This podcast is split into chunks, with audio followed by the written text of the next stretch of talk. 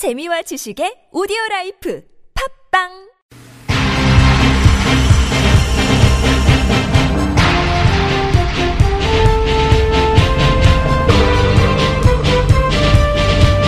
색다른 시선 김종배입니다.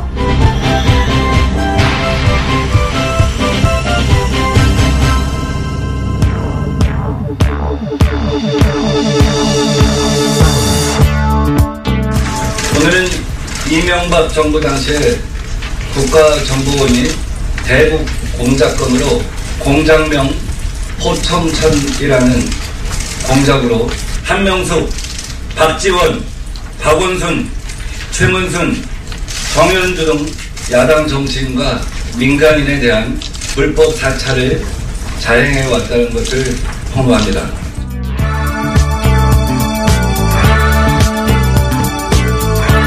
더불어민주당 민병도 의원의 목소리인데요. 이명박 정부 국정원의 또 하나의 불법 의혹을 제기한 겁니다. 사실이라면 정말 아연실색할 수밖에 없는데요. 사찰 공작 때문만은 아닙니다. 포청천이란 이름을 쓴 것조차 어이없는데 포청천은 추상 같은 기계로 정의를 구현하려 한 판관 아니겠습니까? 그런데 이 추잡한 공작에 어찌 이런 사람의 이름을 갖다 쓴단 말입니까? 이건 부조화를 넘어서 난센스입니다.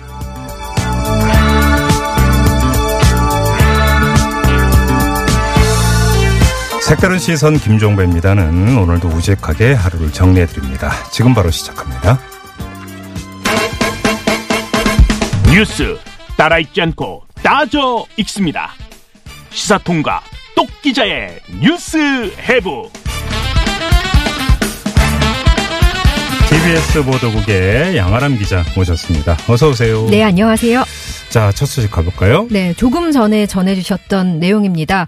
국정원이 대북 공작금을 빼돌려서 야당 정치인을 불법 사찰했다 이런 주장이 나왔습니다. 네. 방금 전 이제 목소리를 들으셨는데 음. 더불어민주당 민병도 의원이 국회에서 기자회견을 열어서 이렇게 밝힌 거죠. 네. 어, 민 의원은 당시 최종읍 저 국정원 3차장이 대북 공작국의 특활비를 활용해서 어, 한명숙, 박지원, 박원순, 최문순, 정현주 등 음, 당시 야당 정치인과 민간인을 불법 사찰했다 이렇게 말을 했습니다. 네. 당시 공작을 실행한 이제 TF의 K 모 단장이라는 사람이 있었다고 하는데요. 음. 이 K 단장이 공작 담당 직원들에게 어, 승진은 책임질 테니까 벽을 뚫던지 천장을 뚫던지 확실한 증거를 가져와라 이렇게 지시를 했다고 하고요. 또 대상자의 이메일을 주면서 PC를 뚫으라 이렇게 또 지시했던 것으로 전해졌습니다. 네. 어, 미니언은 이제 제보자의 말에 따르면 국정원 업무 관행상 모든 것이 이명박 전 대통령에게 보고되지 않을 수 없었다 이렇게 말을 하면서요. 박근혜 정부에서 이제 이 건에 대해서 감사를 하려고 했는데 무산된 것으로 볼 때 박근혜 정부도 충분히 알고 있었던 거 아니냐 이렇게 이제 예상하면서 말을 했습니다.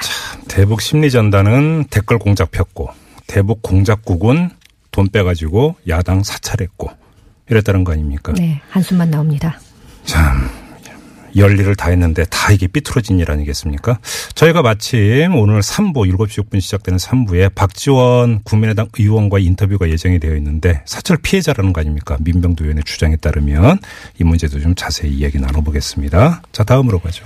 네, 상황, 만사, 형통, 뭐, 최근에 뭐, 기사 검색해 보면 이런 말 좀 들으셨을 텐데, 이명박 정부 당시에 이제 대통령의 작은 형이었던 그, 아, 작은 형이죠. 예. 이상득 당시 한나라당 의원을 가리키는 말들이었습니다. 네. 이제 그만큼 실세였다, 이런 뜻인데, 그렇죠. 이 별명들을 지금 이제 말씀드리는 이유가 있습니다. 국가정보원의 특수활동비 상납 사건 그 수사가 이전 대통령을 넘어서 이제 이상득 전 의원까지 확대됐기 때문인데요. 음. 검찰이 어제 이상득 전 의원 의 집을 압수수색했고요. 내일 오전에는 이제 피의자 신분으로 이전 의원을 소환해서 조사할 예정입니다. 네. 어, 지난 2011년 초에 국정원에서 억대의 특수활동비를 받아간 정황이 포착됐기 때문입니다. 그러니까 2011년 초에 무슨 일이 있었다는 거예요?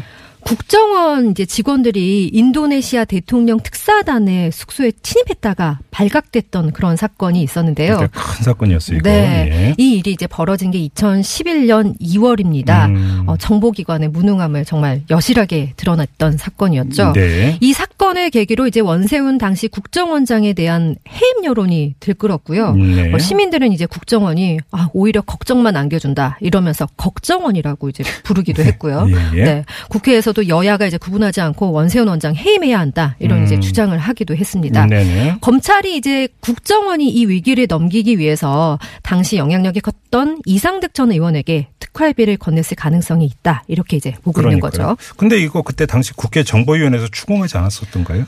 네, 이 그 인도네시아 특사단 숙소 괴한 침입 사실이 이제 어, 발각이 되고 닷새 뒤에 국회 정보위원회 위원들이 국정원 차장 3명과 이제 비공개 간담회를 진행을 했었는데요. 네. 이때 이제 국정원이 사건의 책임을 뭐 인정하지도 부정하지도 않는 그런 태도를 취해서 간담회가 이제 30분 만에 끝났습니다. 네. 국회 정보위원회에서 이제 이 사건으로 회의를 공식 소집한 게 사건이 발생하고 20일 만인 이제 한 3월 4일이었는데요. 네. 이 자리에서 이제 원세훈 전 국정원장은 책임을 인정하지 않으면서 그냥 이제 심려를 끼쳐 송구하다 이렇게만 사과를 했습니다. 네. 어, 국회도 이 이유로 사건을 좀 제대로 살펴보지 않은 듯합니다. 음. 국회 정보위원장을 맡았던 권영세 전 한나라당 의원에게 이제 어떻게 된 건지 물어봤는데요.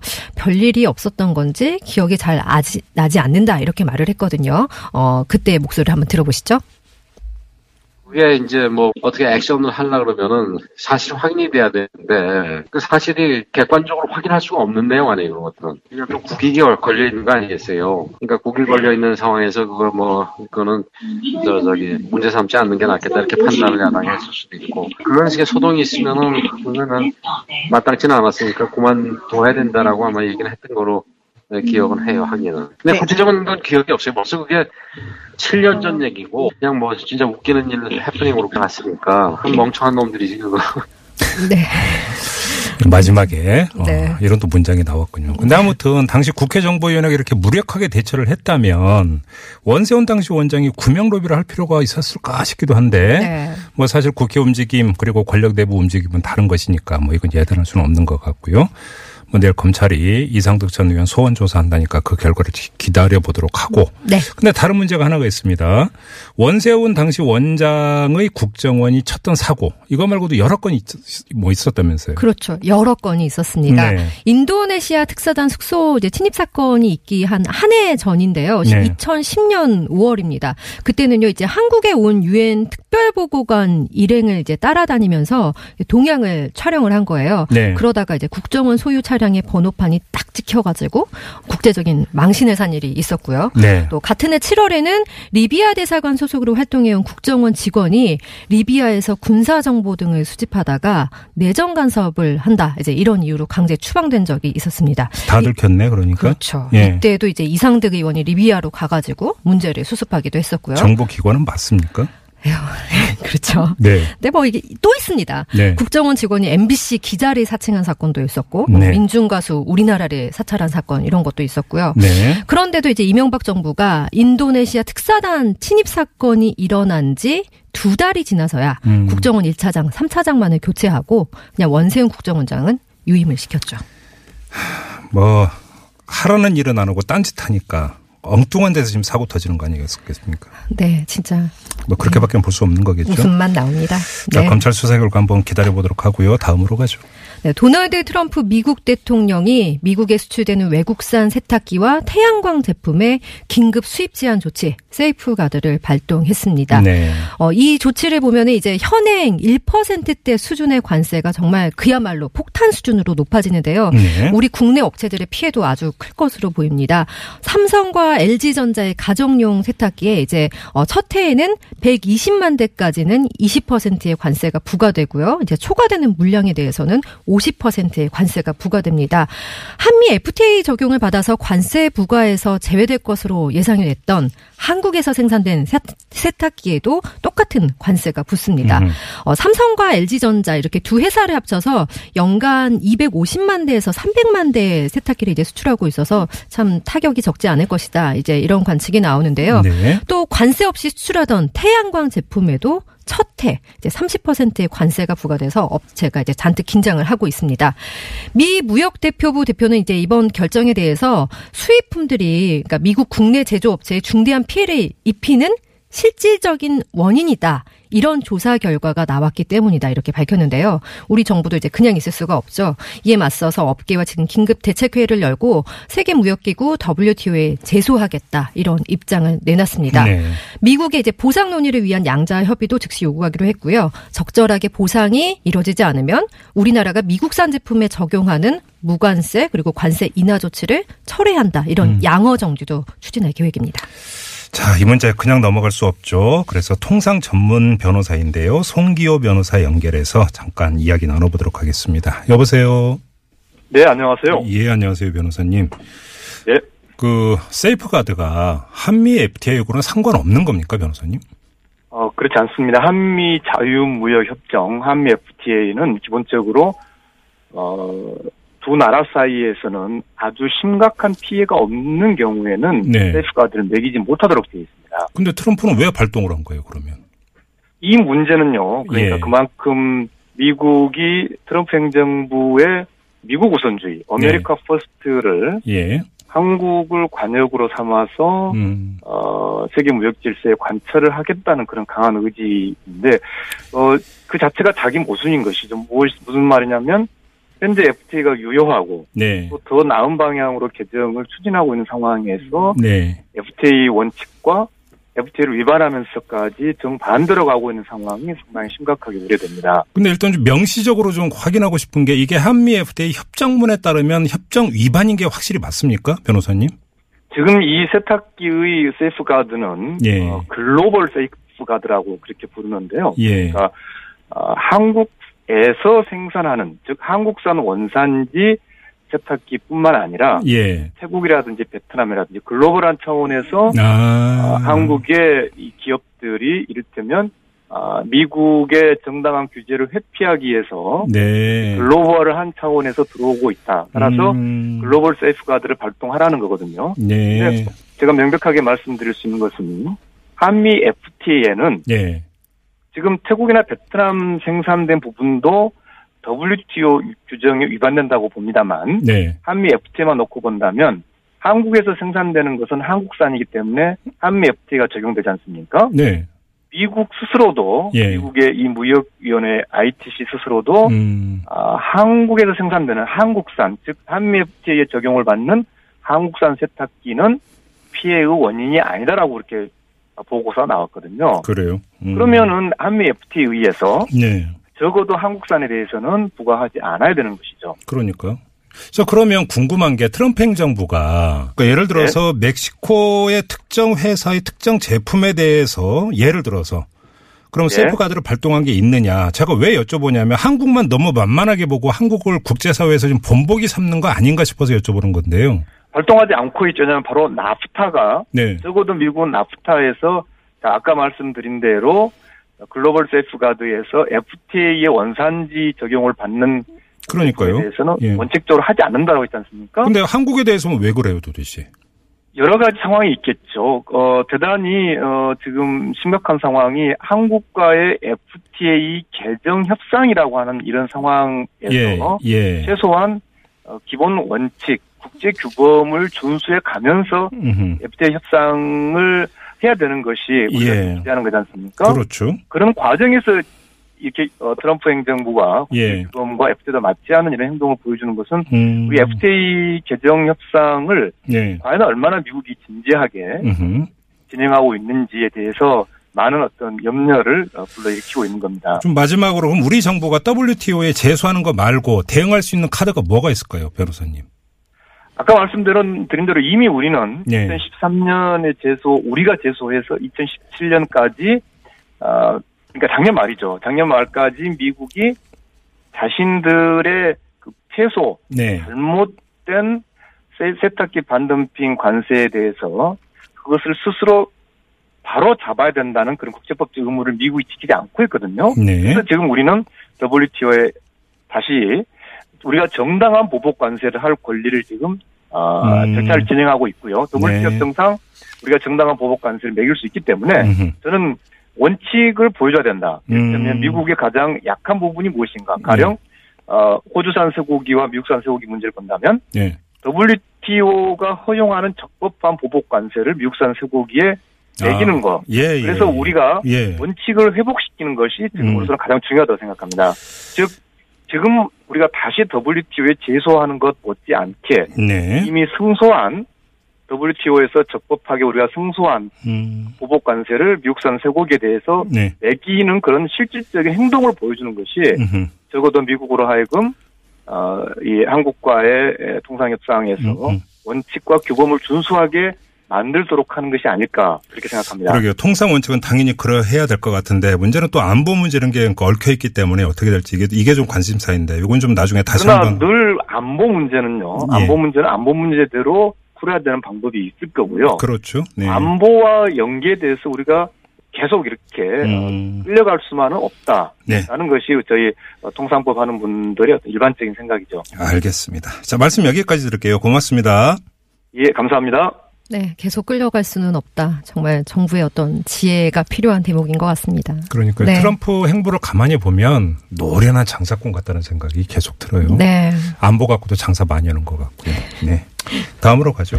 네, 박근혜 정부의 그 조윤선 전 청와대 정무수석이 문화예술계 블랙리스트 작성에 관여한 혐의로 1심에서는 무죄를 받았는데요. 항소심에서는 징역 2년에 선고받고 이제 법정에서 구속이 됐습니다. 다시 들어가군요. 네. 조전 수석이 이제 1심에서는 국회 위증 혐의만 그때 이제 유죄로 인정을 받았었습니다. 네네. 블랙리스트 작성과 집행을 주도한 혐의가 있는 김기춘 전 대통령 비서실장은 1심에서는 이제 징역 3년을 받았는데요. 네. 항소심에서는 형량이 좀 늘었습니다. 징역 4년형을 야, 받았습니다. 이건 이례적인 건데. 네. 네. 재판부가 이제 블랙리스트와 관련해서 1심과 다르게 박근혜 전 대통령과의 공모 관계가 있다 이렇게 인정을 한 거거든요. 네. 김기춘 전 비서실장이 블랙리스트에 오른 인사들에 대한 지원을 배제하라고 지시를 했고 어, 그런 지시가 수석비서관 회의 결과 등의 형태로 요약 정리돼서 대통령에게 보고된 것은 어, 대통령이 지원 배제를 포괄적으로 음. 승인했다 이런 것을 의미하는 것이라는 겁니다. 아무튼 조윤선 전 수석 같은 경우 는 그 무죄에서 유죄로 지금 180도 바뀐 거잖아요. 네. 이런 판단의 결정적 이유가 뭐예요? 네, 첫째가 이제 박준우 전 정무수석이 증언을 바꿨기 때문입니다. 아, 예, 예, 예. 네, 박 전 수석은 이제 조 전 수석의 1심 재판에서는 조 전 수석에게 민간단체 보조금 TF에 대해서 이제 설명을 했는지 기억이 확실하지가 않다. 네. 어, 조 전 수석이 이제 설명을 들은 적이 없다면 아마 이제 내가 그렇게 말하지 않은 것이다. 이렇게 음. 밝혔는데요. 네. 그런데 이제 항소심 재판에서는 조 전 수석에게 TF에 대해서 인수인계를 했다. 이렇게 이제 진술을 번복했습니다. 또 박근혜 정부 때 청와대 캐비닛 문건들도 유죄 판단에 이제 큰 역할을 했는데요. 네. 현 정부 청와대에서 문건을 발견해서 검찰로 넘겼거든요. 음흠. 근데 그 이제 해당 문건들은 대통령이나 비서실장이 주재하는 수석비서관 회의 자료인데 네. 김전 실장이 조전 수석과 블랙리스트 관리, 지시, 보고 이런 거를 이제 주고받은 정황이 포함된 것으로 이제 전해지고 있습니다. 알겠습니다. 자, 한 소식만 더 전해 주시죠. 네, 최저임금이 인상되면서 이제 택시 회사들이 산업금 과도하게 올리는 사례들이 나오는데요. 네. 네, 모 택시 회사는 뭐 일일 산업금을 3만 2천 원이나 올려서 택시 기사분이 이제 한 달에 산업금 326만 원을 내며 월급은 83만 원 수준에 그친다. 이제 뭐 이런 얘기도 지금 들리거든요. 저희가 지난주에 그 금요일에 김영주 고용노동부 장관하고 인터뷰를 할때 네. 문자가 쇄도를 했는데 바로 이 이야기가 있었어요. 네. 꼼수로 산학금 올리고 있다라는. 그러니까 말이죠. 그래서 이제 국토교통부가 택시 기사들의 산업금 꼼수 인상 음. 강력하게 이제 단속을 해달라고 오늘 지자체 교통 담당자들에게 요청을 했습니다. 예. 국토부가 이제 지난해 11월부터 시작해서 이달에도 지자체와 함께 실태 조사를 벌이고 있는데요. 네. 노사가 합의를 했다고 해도 이게 음. 이게 전제입니다. 노사가 합의했다고 해도 산업금을 지나치게 인상하는 행위에 대해서는 네. 일 1차 적발 시에는 경고와 과태료 500만 원, 음. 2차에는 사업 일부 정지와 과태료 1000만 원, 그리고 3차에 이제 단속되면 감사 명령이나 면허 취소, 그리고 이제 과태료 1000만 원이 부과될 수가 있습니다. 택시업체 사장님한테 꼭 드리고 싶은 말씀이 있는데요. 아, 가진 분이 왜 그러세요? 좀 같이 삽시다. 좀 같이. 네, 같이 삽시다. 그러게 말이에요. 네. 네, 양아란 기자였습니다. 수고하셨어요. 네, 고맙습니다. 뉴스를 보는 새로운 방법. 색다른 시선 김종배입니다를 듣고 계십니다.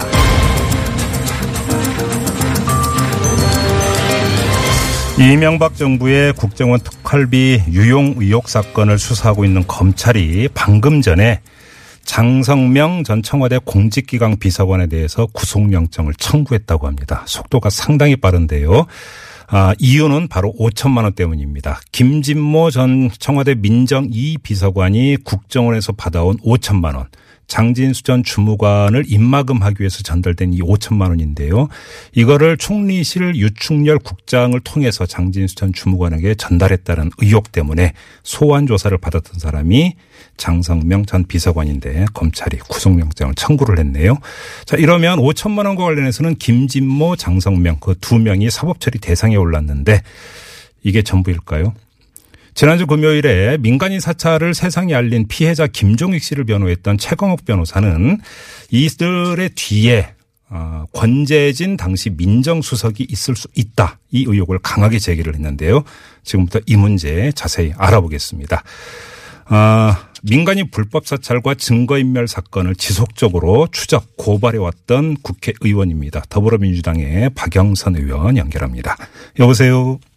네, 안녕하십니까. 예, 안녕하세요, 의원님. 네. 그냥 권재진 전 민정수석에 대한 소환 조사 불가피하다고 보세요? 아, 검찰이 제대로 수사를 한다면 예. 그리고 지금 언급하신 것처럼 김진모 전 검사장이 에, 입을 연다면 네. 이것은 소환 조사가 불가피하다라고 보고 있죠. 잠깐만요. 김진모 전 비서관이 입을 연다면이라는 그 단서를 다시는데 그거 어떤 뜻이에요? 저는 김진모 전 검사장이 예. 그 윗선이 누구 윗선이 있다라고 여기까지만 지금 이제 검찰에 에, 가서 이야기를 했는데 네. 그 윗선이 누구냐에 관해서 음. 과연 입을 열 것인가 음. 아, 이 부분을 좀 집중해서 봐야 된다라고 예. 생각을 하고 있습니다. 예. 그러니까 두 가지 시나리오가 가능한데요. 네. 하나는 김진모 검사장이 이제 원래 국정원에서 근무를 했었잖아요. 그렇죠. 네. 그러니까 권재진 전 장관을 보호하기 위해, 위해서는 네. 아니다. 나는 이거 국정원에서 직접 연락 받았다. 이제 이렇게 주장할 가능성이 있어요. 네. 그렇게 되면 권재진 전 장관의 꼬리 자르기가 가능하죠. 음. 그러니까 김진모 전 검사장까지만 이제 수사를 할 수 있는 거죠. 예. 그런데 이 사건 전체를 보면 지금 뭐 그 김종배 평론가나 저나 사실 그때 이 장진수 전 주무관의 양심 고백을 가지고 정말 저희가 지금은 이렇게 담담하게 얘기하지만 네. 그때는 정말 가슴 손 부들부들 떨면서 이거 저희가 추적했고 뭐 찾아냈던 그런 예, 예. 사건이잖아요. 네. 그런데 전체적인 큰 그림을 보면은요. 네. 이 권재진 전 장관은 2007년 11월 그러니까 노무현 정부의 BBK와 김경준 수사가 피크를 이룰 때 네. 그때 대검 차장이었습니다. 2007년 11월에 11월에 예. 대검 차장으로 발령이 나죠. 어. 그래서 이 권재진 전 그 대검 차장이 그 당시에 BBK를 사실상 핸들했다라는 어허. 이야기들이 그 당시부터 떠돌고 있었거든요. 그때 검찰 수사는 BBK 수사는 사실은 이명박 전 대통령한테 면죄부를 준 수사 이렇게 평가를 받는 수사 아닙니까? 예. 김경준은 사기꾼이다. 음흠. 그러니까 이 사기꾼한테 이명박 전 대통령이 당했다. 이제 이런 시나리오로 검찰 수사가 마무리된 거나 마찬가지거든요. 예, 예. 근데 그것을 총 지휘한 사람이라고 봐도 저는 과언이 아니다라고 보고 어, 있습니다. 예. 그리고 이명박 대통령 취임 이후에 청와대 민정수석을 했고요. 예. 그리고 민정수석을 2년 정도 하다가 이 민간인 사찰 사건을 사실상 저- 저는 핸들했다고 보는데요. 예. 이 민간인 사찰 사건의 문제가 불거지고 난 후에 다시 법무부 장관으로 가거든요. 그렇죠. 네. 그러니까 이명박 전 대통령과 그 재, 재임 기간에 네. 집권 기간 동안에 모든 것을 같이 했던 인물입니다. 그러니까 어, 이명박 전 대통령의 그 어떤 그 검은 부분, 네. 검은 부분을 다 알고 있는 사람이다라고. 잠깐만요. 그럼 의원님 말씀을 잠깐 중간 정리를 하면 2007년 11월에 대검 차장으로 발령이 돼서 네. 이명박 전 대통령한테 면죄부를 줬던 BBK 검찰 수사를 핸들링을 했고 그 공로를 높이 사서 그 다음 해에 출범한 후 이명박 정부의 민정수석이 됐다라는 말씀이시고요. 그렇습니다. 그다음에 민정수석으로서 민간인 불법 사찰 사건에 대해서 뒷 수습, 뒷 마무리를 잘해가지고 법무장관으로 영전했다 이런 말씀이신가요? 그렇죠. 그러니까 음. 그 민정수석 당시에요. 네. 어, 민정수석이 검찰총장과 사실은 전화 통화를 하면 안 됩니다. 그렇죠. 음. 그런데 제가 그때 법사위 위원이었는데 네. 제가 법사위 국감장에 가서 민정수석과 검찰총장이 너무 잘 통화를 한다. 오. 그래서 제가 검찰총장한테 이걸 질문한 적이 있습니다. 예. 직접 전화 받은 적이 있냐고. 예, 예.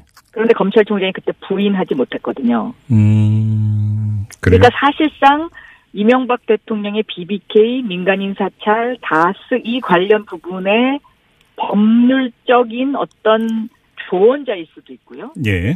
또 법률적으로 문제가 되는 증거들을 다 어떻게 그 증거와 음. 연관 연관성이 있는 그리고 예. 그 증거 이 증거는 그대로 놔둬도 된다 아니면 이 증거는 없애야 된다 뭐 이런 이런 부분에 대한 판단까지 할 수 있는 분이잖아요. 음. 어허. 관련해서 그 그러니까 네. 그 당시에 그러니까 이때 불법 사찰을 했던 것이 총리실 공직윤리 지원관실이었고요. 네. 그 방에 이제 최고 책임자가 이인규 공, 그러니까 지원관이었는데 네. 권재진 당시 민정수석이 이인규 지원관하고 여러 차례 접촉을 했다라는 의혹도 나온 적이 있지 않습니까? 그렇습니다. 이것도 제가 문제 제기를 했는데요. 네네. 이인규 전 지원관이 청와대를 어, 50여 차례 드나들었죠. 50여 차례요? 네. 예. 이게 기록으로 나옵니다. 음. 그래요? 그래서 이 부분을 권재진 그 법무부 장관도 제가 청문회 때 이 얘기를 하니까 이걸 부정하지 못했습니다. 만났다는 사실을. 예. 그냥 인사 온 거다 뭐 이런 식으로. 네. 그런데 음. 인사를 50여 차례씩 간다는 거는 이거는 말이 안- 안 가는 거죠. 혹시 네. 이렇게 해석할 여지는 없습니까? 그러니까 공직윤리 지원관실이 불법 사찰에서 문제가 됐지만 사실은 공직자 기강을 위한 감찰을 하는 곳이잖아요, 원래는. 네, 네. 그리고 민정수석실 산하에 공직기관 비서관실이 있고 그러면 업무 네. 연관성 때문에 청와대를 들락거렸다 이렇게 볼 여지도 있는 거 아닙니까? 어, 뭐 그렇게 또 답변을 하고 싶어 하겠지만 네. 제대로 된 시스템이 돌아간다면 네. 이것은 예를 들면 공직 비서관실에서 뭐 뭔가를 조사한 거를 예. 그 예를 들면 청와대에 전달하는 공식적인 음. 루트가 있을 겁니다. 네. 그렇죠. 네, 이게 사적으로 이렇게 뭐 핸들이 된다면 이거야말로 더 큰 이제 권력의 어떤 음. 문제가 생기는 부분이니까요. 네. 그러니까요. 예. 그러면 이게 뭐 굳이 공직윤리 지원관이 직접 50여 차례나 들락거리면서 보고할 사안도 아니었다 이런 말씀이신 것 같고요. 지금 말씀은. 그렇죠. 네, 네, 네. 그러면 권재진 당시 민정수석의 개입의 정도가 지금까지 알려진 것보다는 상당히 넓고 깊숙할 수 있다. 뭐 이런 추정으로 좀 연결이 네. 될 수밖에 없는데 네, 네. 그러면 권재진 당시 민정수석은 왜 이렇게 깊숙이 개입을 했었을까요? 다른 또 사유가 있다고 봐야 되는 겁니까? 어떻게 보세요? 그 당시에 이제 이정현 그 한나라당 의원이죠. 예. 한나라당 의원이 또 이런 문제 제기를 했어요. 그러니까 권재진 전 수석과 민정수석과 네. 김윤옥 여사가 예. 어렸을 때 같은 동네에 살았다. 그래요. 네. 음. 그게 이제 다섯 살이라고까지 딱 그렇게 기사에는 나와요. 예.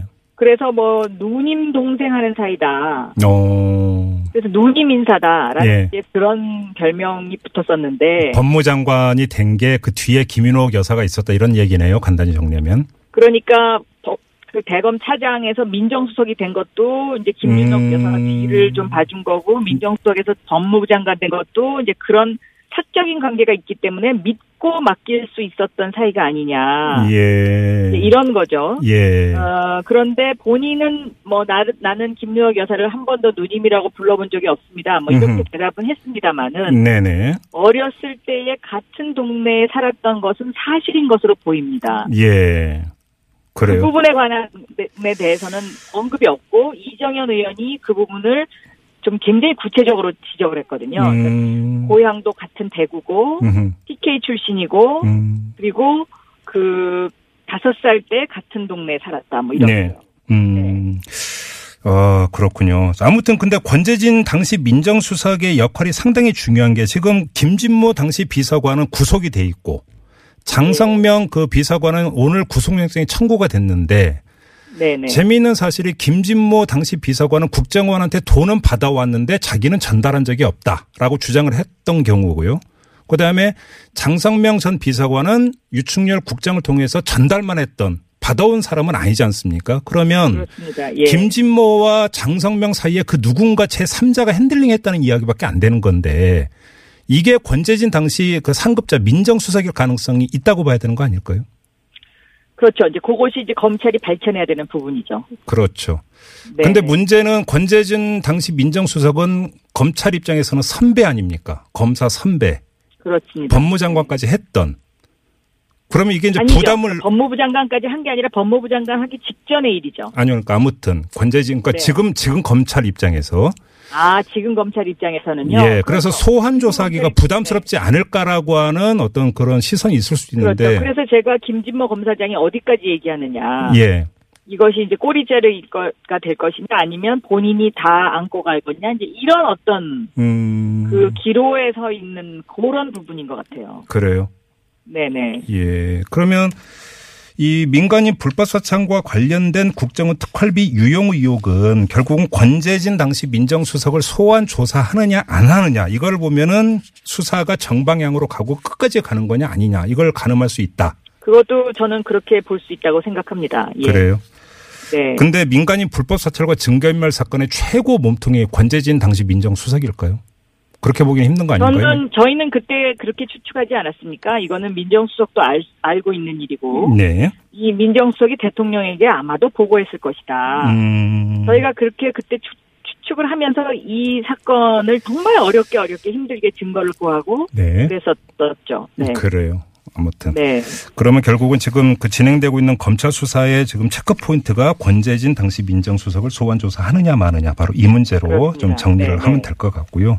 네. 좀 다른 문제 이상득 전 의원이 내일 검찰에 소환 조사될 예정인데요. 네. 이 문제는 지금 어떻게 지금 보고 계세요? 그 검찰 그러니까 지금까지 나온 보도를 기준으로 하면은 그 원세훈 당시 원장이 자신이 그 낙마할 거가 걱정이 돼서 구명 로비 차원에서 특활비를 건넸다라는 거잖아요. 네네. 근데 여기에 한정이 되는 어떤 검찰 수사가 될까요? 어떻게 전망을 하세요, 의원님은? 그게 이제 아마 인도네시아 사건으로 제가 기억을 그렇죠. 하는데요. 예, 예. 그 인도네시아 사건은 사실 그때 국정원에서 어, 실책을 한 사건이었습니다. 그래서 네, 네, 정보위에서도 그 문제가 굉장히 뜨겁게 네. 달궈졌었는데 예. 보도는 제대로 나갈 수가 없죠. 정보위라는 것 자체가 비공개로 진행이 되니까요. 그렇죠. 네.